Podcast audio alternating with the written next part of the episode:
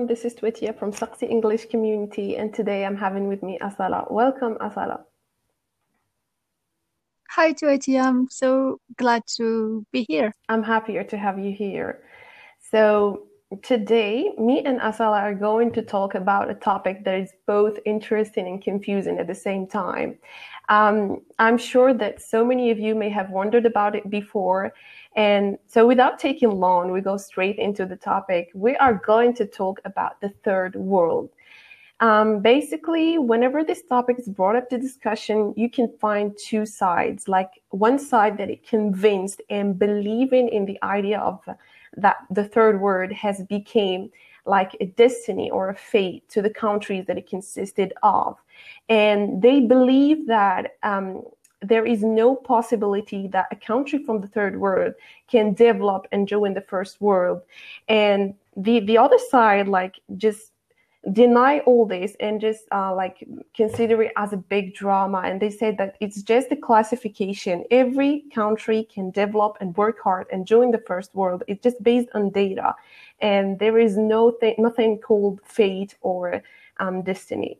So as you all know, and um, we all know that the, the third word is used to refer the poor and or developing nations. Uh, by contrast, like wealthier countries such as the United States or um, the West, the nations of the Western Europe are described being part of the first world. So this may like makes us um, uh, que- ask questions and say why are words countries classified in the first place? And why we often hear about the first word and the third. Isn't there a second word? So i'd be glad if you can answer this asala so as Tutia said the third word um, reference to user it sounds like an easy term to get our ideas through and it surfaced on the Cold War, where we had the first word as the United States of America, representing the capitalist and the liberal kind of side. And we have the second word, which is the Soviet Union, China, and so on. So the third word was generally countries who were colonized and they seemed unrevel- unrelevant, so we didn't care which side I would pick. You know that they would be like um like their country, their land would be just a war land because usually the Cold War is a Cold War, but we would use third world countries as the land where all the the armed forces will meet and the real war will start. Exactly. So the third world, that's why the third world remained colonized and um, just destroyed after the Cold War. Mm-hmm. And basically, because most of the, the countries of the third world were poor, it became like something to refer the poor and undeveloped world. Yeah, that, that is the case, which is very unfortunate Yeah, I just because want... it is. Yeah. Wait.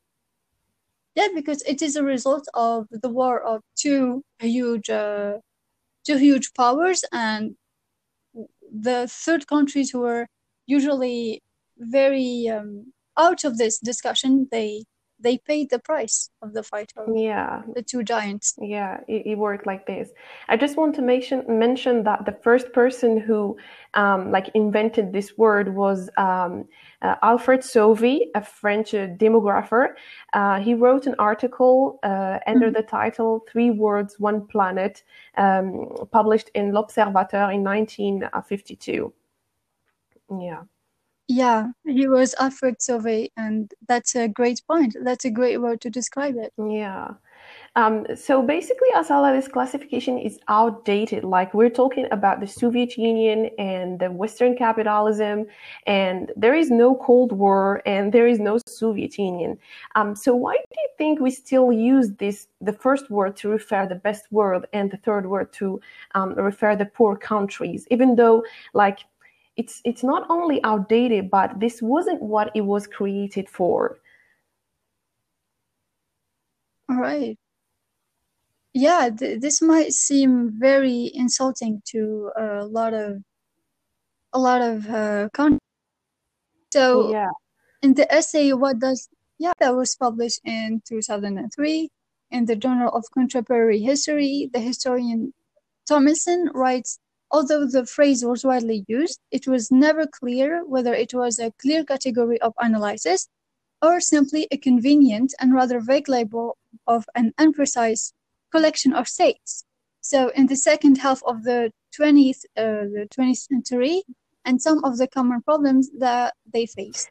So, as I said, is it something that we used on our daily vocabulary and something easy to get our ideas through, or it is a real a real and um, a real classification that has its own data and it is really based on real uh, calculations.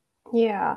So like this this um, this term or this label created a debate like uh, uh, so many economists, um, um, politicians, presidents refused this classification, especially that it became like used in um, in something that is not what it was created for. And so many economists like have this to debate for. They said that um, if the first world is is, um, is the best word, why do we have poverty in the United States?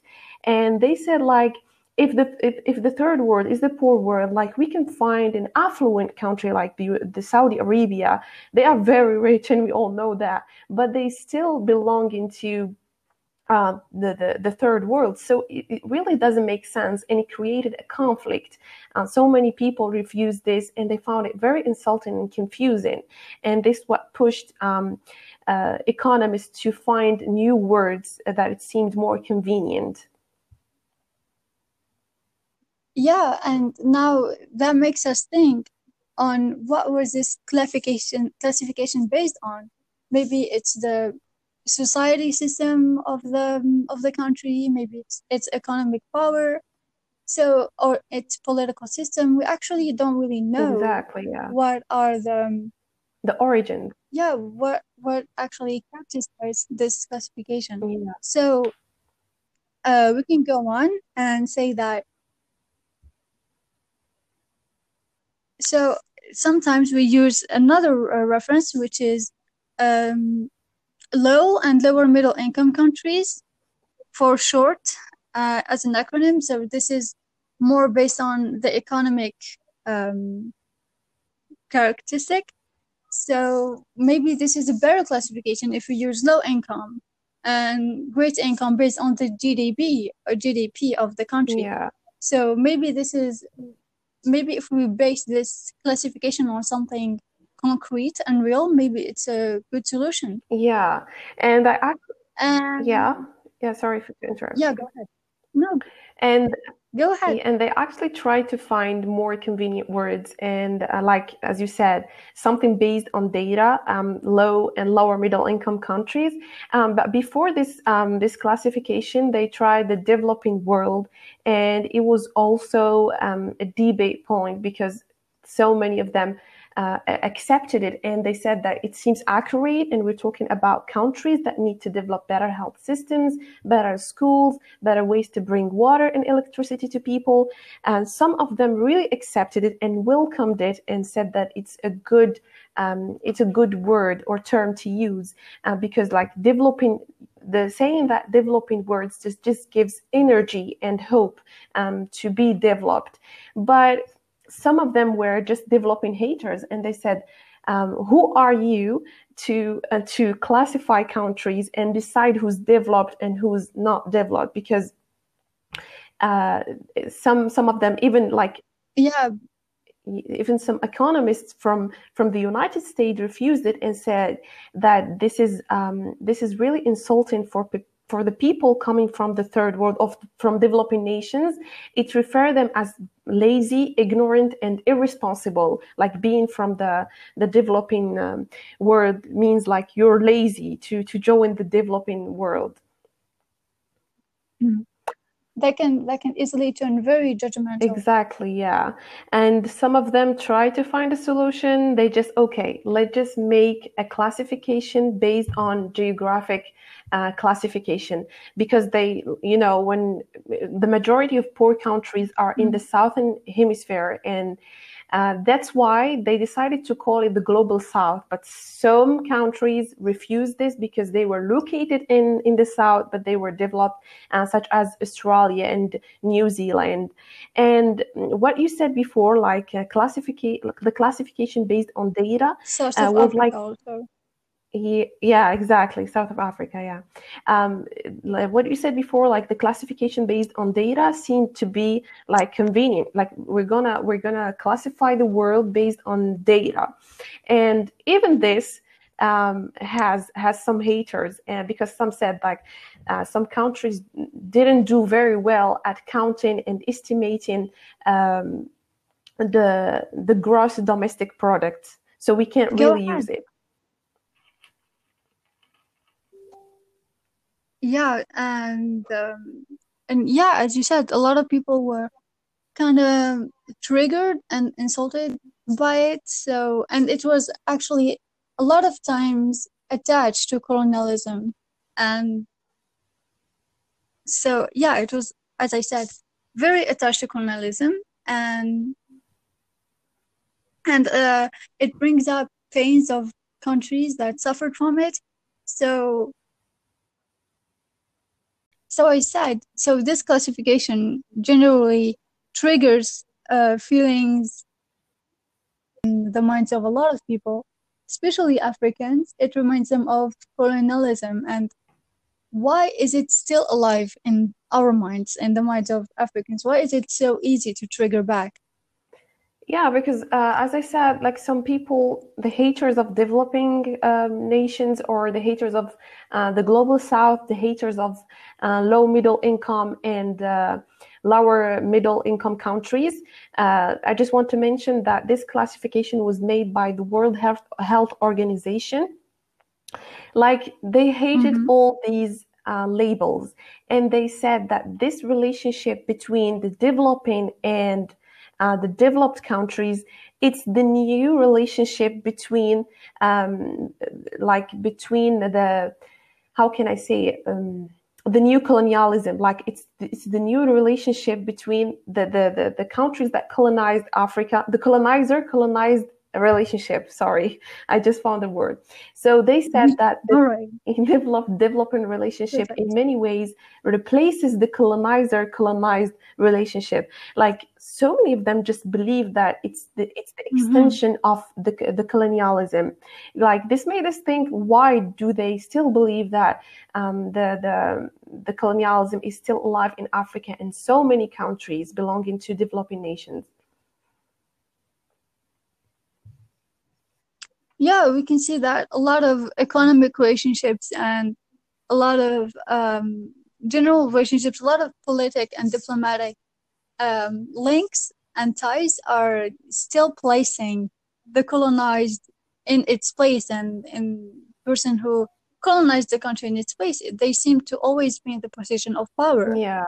Because they could develop themselves very quickly and yeah and they could and they actually have that power. Yeah uh, because they are more industrially developed than us and they have more resources so they can control us. And we still feel that colonialism. and, and we still feel like we still following their culture in every aspect. Yeah, and somehow like developing nations or developing countries um, are under the developed countries, so they somehow they belong to them or they are they are under their controls. That's why that's what push Africans and others uh, to believe that it's it's the extension of colonialism.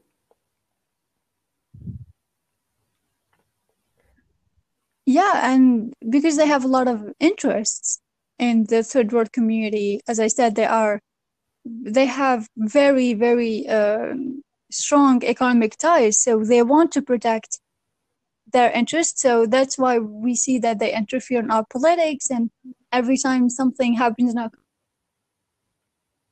that have had very strong links to us, just to protect their uh, because they're still implanted here one way or another.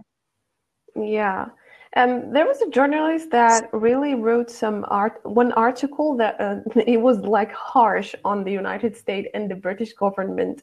I just want to yeah. like he's called um, Ozaki BP Hari. He's a Nigerian journalist. He wrote for the Guardian newspaper under the title uh, "British colonialism still plays a major role in the tragedies and disasters we see in Africa today."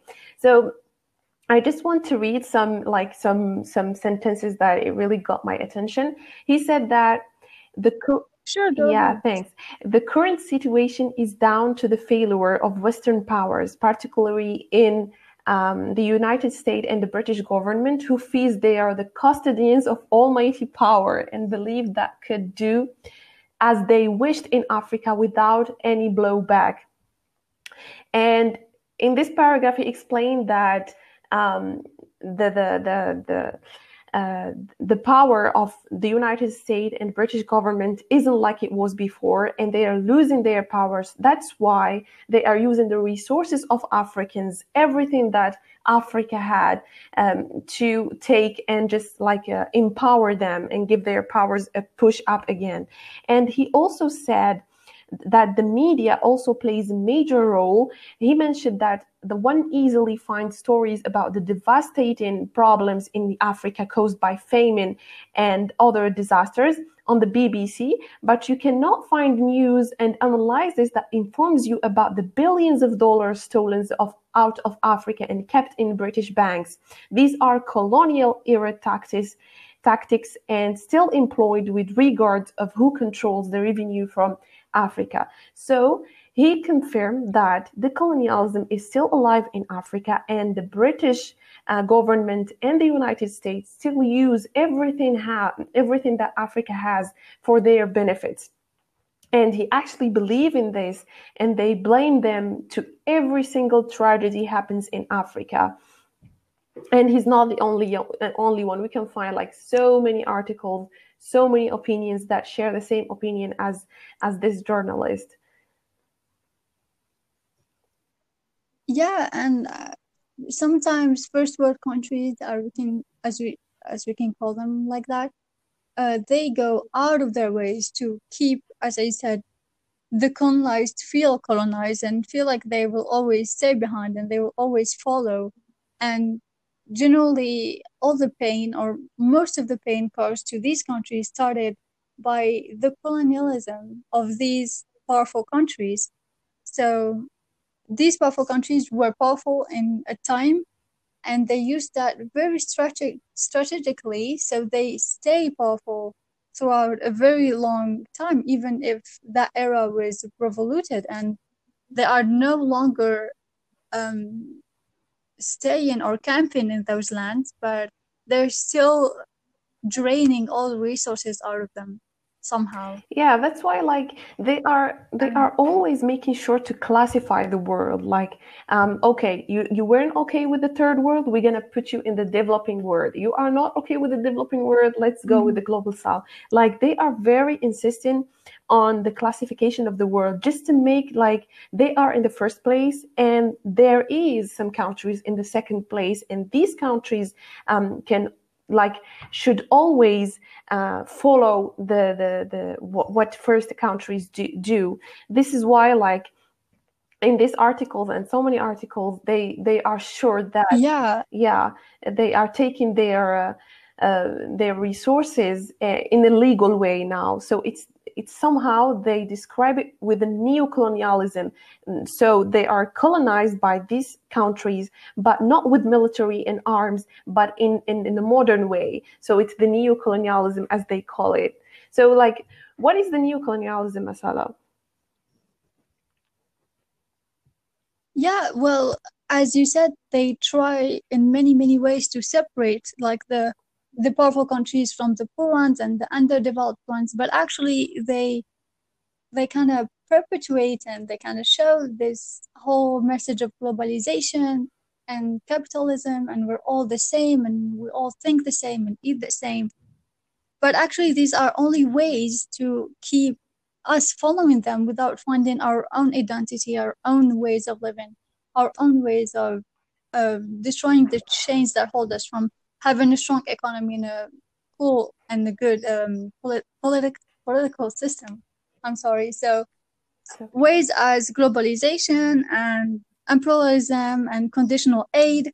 So whenever actually needs help and or is in war, so this country are gonna like uh, present help, but it's always tied to some very very um, handicap and um, is it a word very very respectful condition like we can call it like that. And this term neocolonialism was invented by Kwame Nkrumah who is the prime minister who was the prime minister of Ghana and later on the president of Ghana who wrote a whole book on this term and defined modern way of colonialism is to always uh, remain following these countries without actually finding your own way of making it or being yeah. a better country. So basically, this this Ghanaian politician and later the president of Ghana was was the first one who um, came up to this conclusion that this this is just a colonialism, but it is just more modern, without arms, without military. So he was the first one. It's very impressive, yeah. you know, and he wrote a book about it.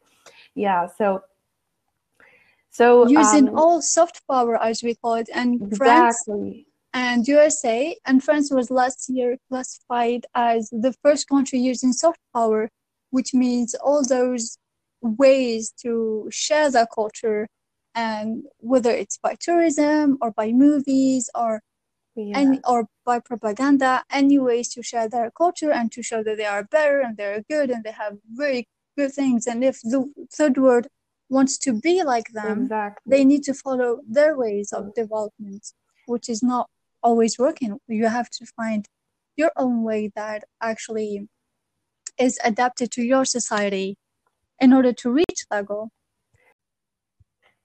So, as it seems, globalization uh, plays a huge role in in uh, in the new colonialism, and as so many people think, as so many people think, like they think that globalization is only about the international trade, or is only about the cultural side as making the whole world think the same. But um, in reality the, the, the, globalization is so much deeper than this. So i'm going to read some lines from uh, the world health organization definition. So they said it's the increased interconnectedness and interdependence of peoples and countries it is generally understood to include two interrelated elements international borders to increasingly fast flows of goods, services, finance, people, and ideas, and the changes in institution and policies at national and international levels that fa- facilitate or promote such flows. So I'm going to explain what does this mean. So basically, this globalization thing has so much deep definition than we all thought it is. Like, uh, it's deeper than the international trade or um, the making the whole world have the same uh, cultural identity. So it, it is, um, as the World Health Organization said, um, it includes two parts. Like the first part is about open borders.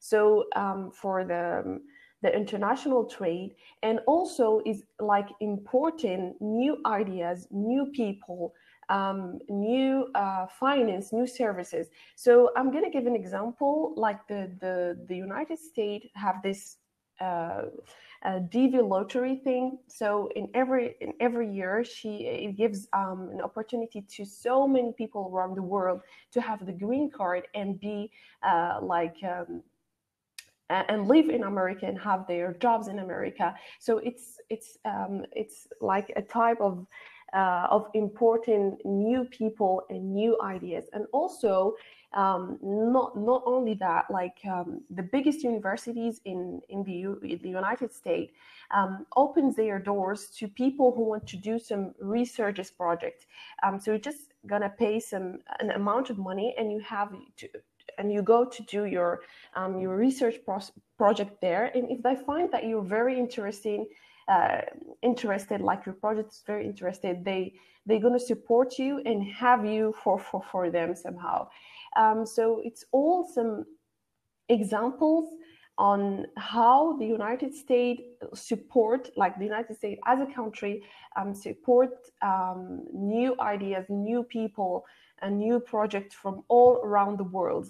And also, the second part of this globalization is about is about um, uh, like making the national level to an international level. Like every case, um, like every case in the whole country, in, in all uh, world's countries, um, every case it's not just on the national level, so it becomes uh, at the international level um, by by um, uh, the the how to say it like uh, um, like the United Nations and so many organizations have the right to get into uh, these national cases and make it to, the, to the international levels.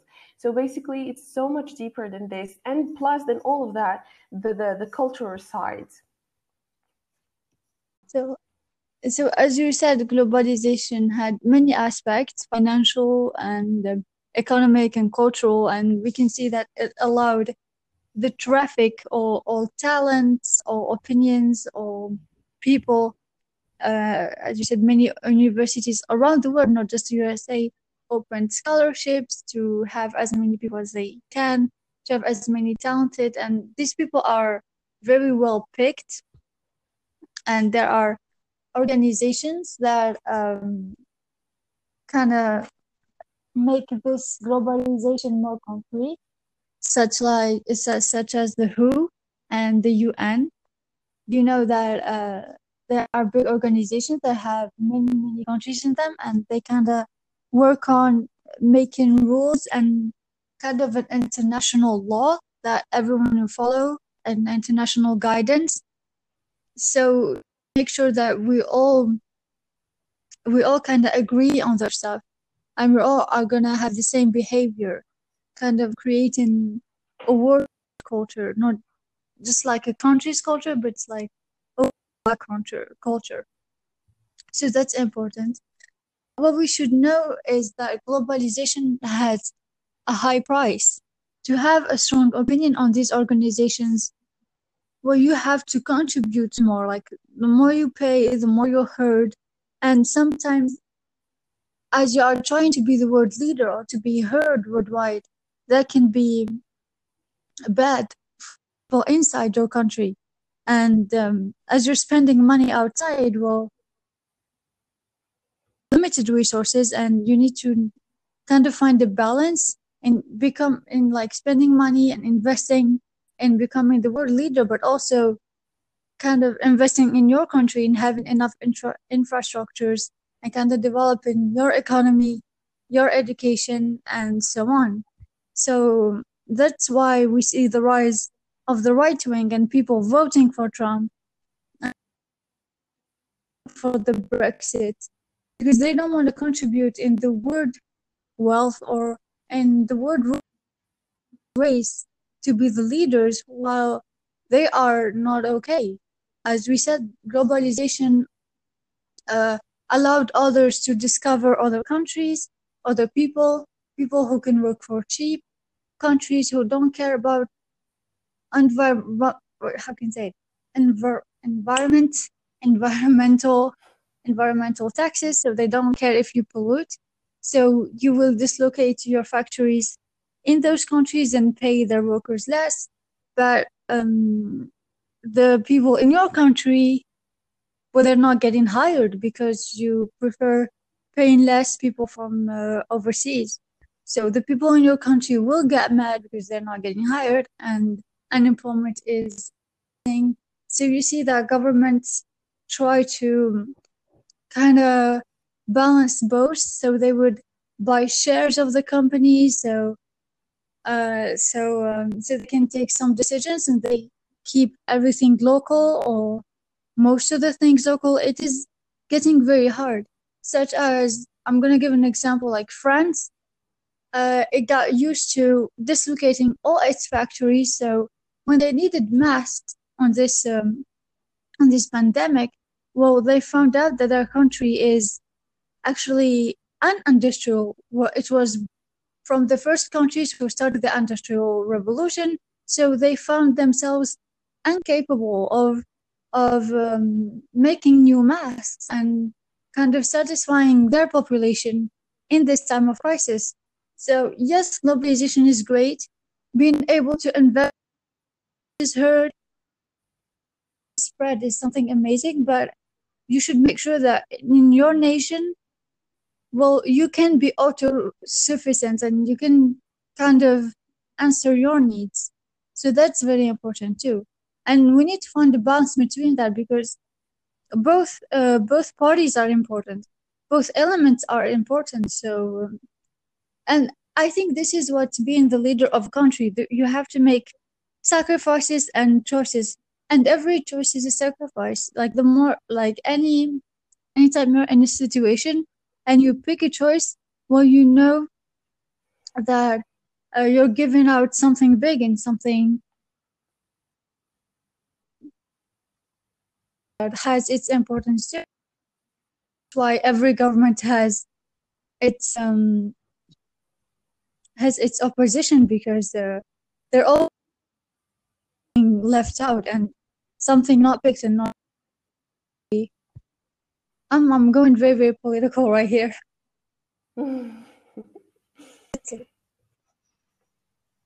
so yeah, but that's what I want. Yeah. As as what you were saying, like clearly after this pandemic, the world is going to change.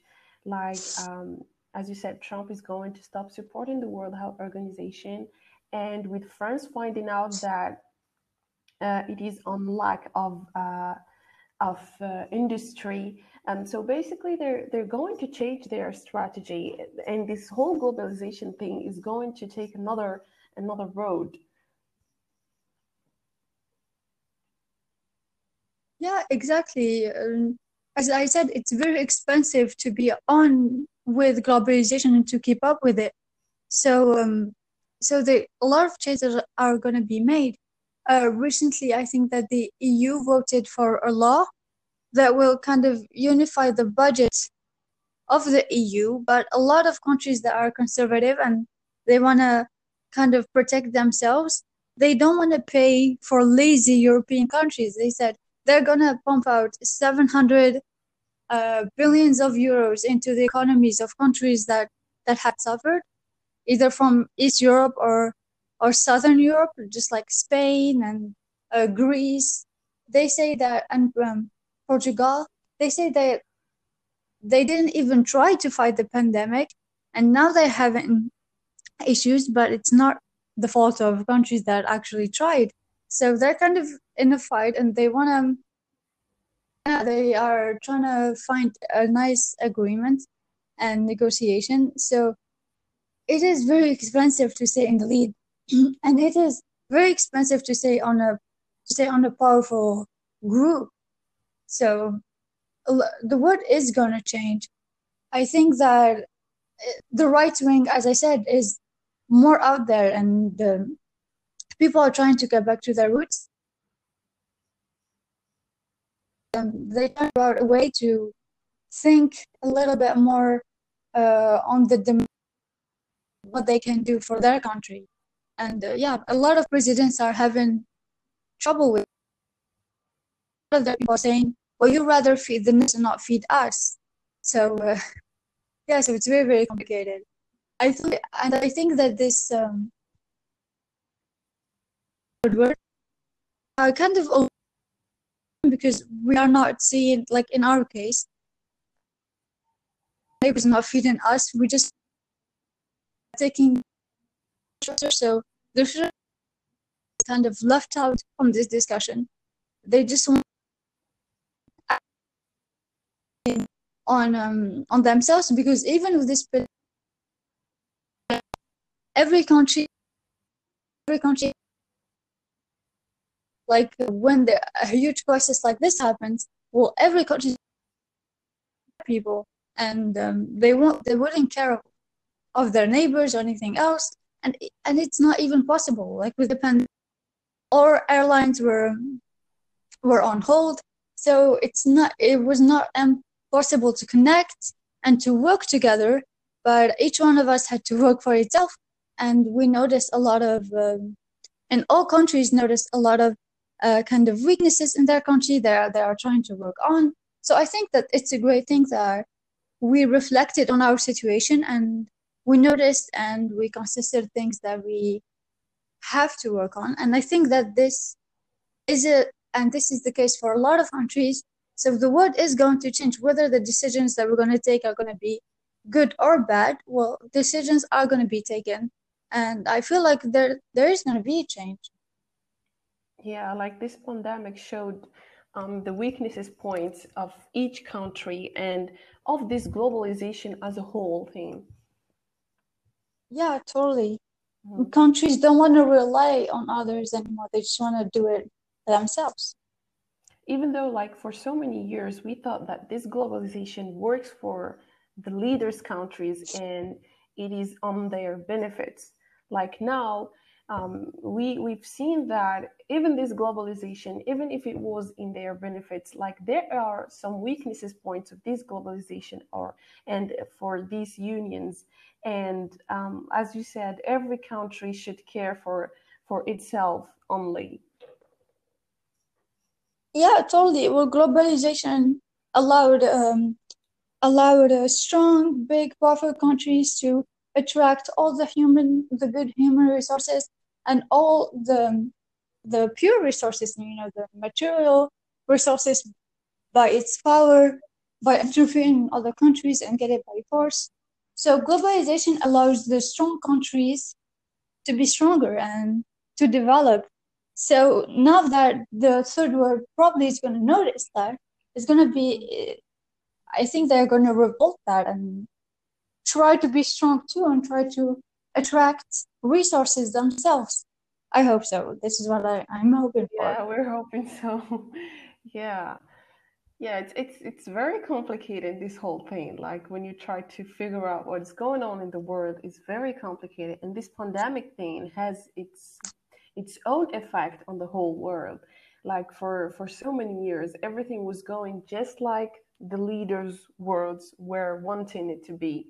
Like they have their controls on the trade, on, on the money and monetary exchange, on the international um, bank. But now even this, like this pandemic, shows the weaknesses points of of of these globalizations. Yeah, exactly it showed it didn't it showed the of globalization but it showed that because for many years we believed that globalization is the answer and it is something great and it is something good well it showed its weaknesses now now we know that sometimes when traffic is not allowed when uh, you cannot transfer goods or people things might go down and you may be stuck with the things you made with your hands in your country. So I think that people are going to focus. I think they're going to work on what they have first before wanting to export or import things. Let's see what we can do, like what we can produce with our own elements of production. That's very exactly. important. Yeah. Hopefully, the third world countries are going to figure out um, are going to figure out what they have to do next like um, so many presidents for uh, for so many years try to uh, show like i'm talking about the presidents of african countries um, they mm-hmm. they try to show the threat uh, that they were facing um, uh, facing when this globalization and this organization were were installing they tried to show the threat that we shouldn't really relay on this um, organization or um, on this um, international bank because we need to work on our own resources, our own um, our own goods. Um, but but until now, like uh, they could figure out what they were what they were facing. Exactly, and like we grew up with a proverb that said, "We're only well served when we are served by ourselves." So we really need to kind of follow that uh, code and follow that proverb and actually trying to kind of work with it because it's very important to have our own industrial forces. Though in other countries it might seem attractive, like the element sections uh, of production are very very cheap, but uh, they are very very risky and they are very very far away. And in case of of a pandemic like this, well, the whole chain of of production is going to be broken, and even if you get the production done, you won't be able to transfer the goods. So it's, yeah. uh, as I said, it's very well. It's the point that we have to focus on. It's very important. Yeah, yeah. Hopefully, it's going to be a positive point for our countries and other countries. We really hope so. Exactly. Yeah, it's gonna be great if we manage to do that. Yeah. So, like, this conversation wouldn't have an end if we start talking. We wouldn't stop. Like, it includes so many points, so many, so many points to talk about. Um, so, I guess we'll stop here. And basically, we talked about the most important points that we wanted to show, um, like to answer the, the main question of these podcasts um, starting with um, the origins of the, appella- the, the appellation of um, third word going to other labels and um, and how um, the countries of the first world were always focusing on classifying classif- doing a classification for for the word making making it always the divided on two parts the first uh, the first word and the third world and other countries that are depending on the first word and how um, Africans always uh, realize this and try to um, show the the danger they were facing, and and yeah, so many things we, so many things are happening in the world, and yeah, what do you want to say? Yeah, totally. Well, we always say if you can um, beat them, join them. But what if we switch that and we say, what if you can join them, beat them. if you can join the first yeah. try to learn from their lessons. Try to learn yeah. because they are ahead of us, and we cannot deny that. And they made a lot of mistakes that we can reflect on and use their uh, experiences in a lot of things and learn from that. So we really beat them one day. Yeah. So so it was it was like an inevitable fate until this pandemic that now we're hoping that it's going to be a positive point for the third world. It's something mm-hmm, like exactly. that. Hoping for that. So this was a very fun conversation. I really, really enjoyed talking to you, Asala. Thank you very much for joining me today. Thank you so much. I had a great time. Yeah, I, I really enjoyed. Um, and for all who listen to this podcast, don't hesitate sharing your thoughts with us. We'll be glad to know what you think about this topic. And you can also follow the main page of Saksi on Facebook or Instagram. And also, you can be part of the group Saksi English community. Um, so, to another podcast. Have a good day. Thank you.